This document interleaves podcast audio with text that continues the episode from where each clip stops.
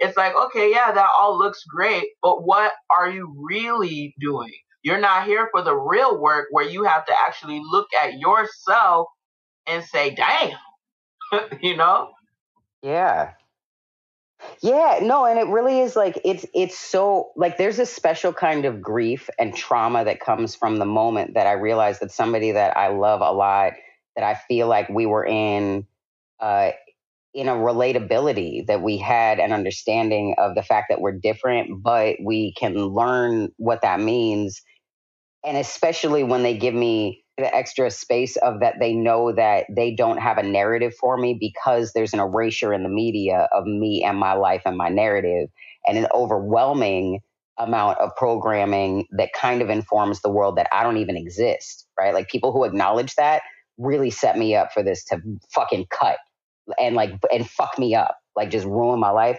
But like there's just this romantic ass Pollyanna idea kind of thing of what marginalized people's lives are going to be like and what that experience of being near it is going to be. I got to live in this thing.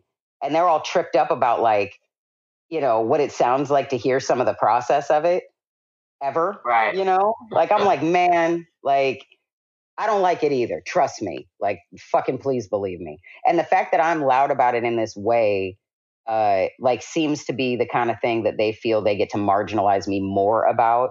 And that's really bullshit because I'm like, man, I thought we were through that part where you had to be tone policed. I thought we really had gotten to a good space in the world of being able to address everyone's realities in like a in like a reasonable, authentic tone. Yeah, I think that as we when you get to that space, and also like it's always not gonna be like with a true ally, you should be able to say those things or come to the point.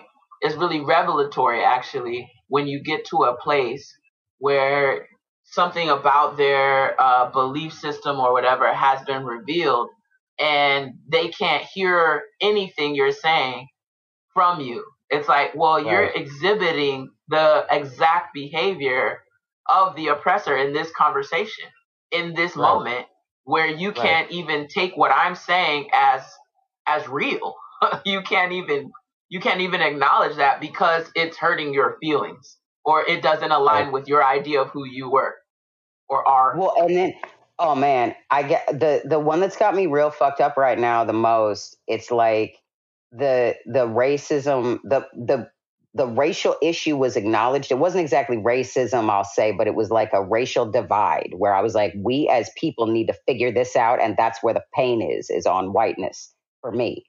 And really what I meant was as a black queer person, I'm feeling unseen, but I, I pointed out instead of in with it with my comment. And since I said whiteness instead of owning what it was that was getting hurt, right? I said what was hurting me instead of what was getting hurt.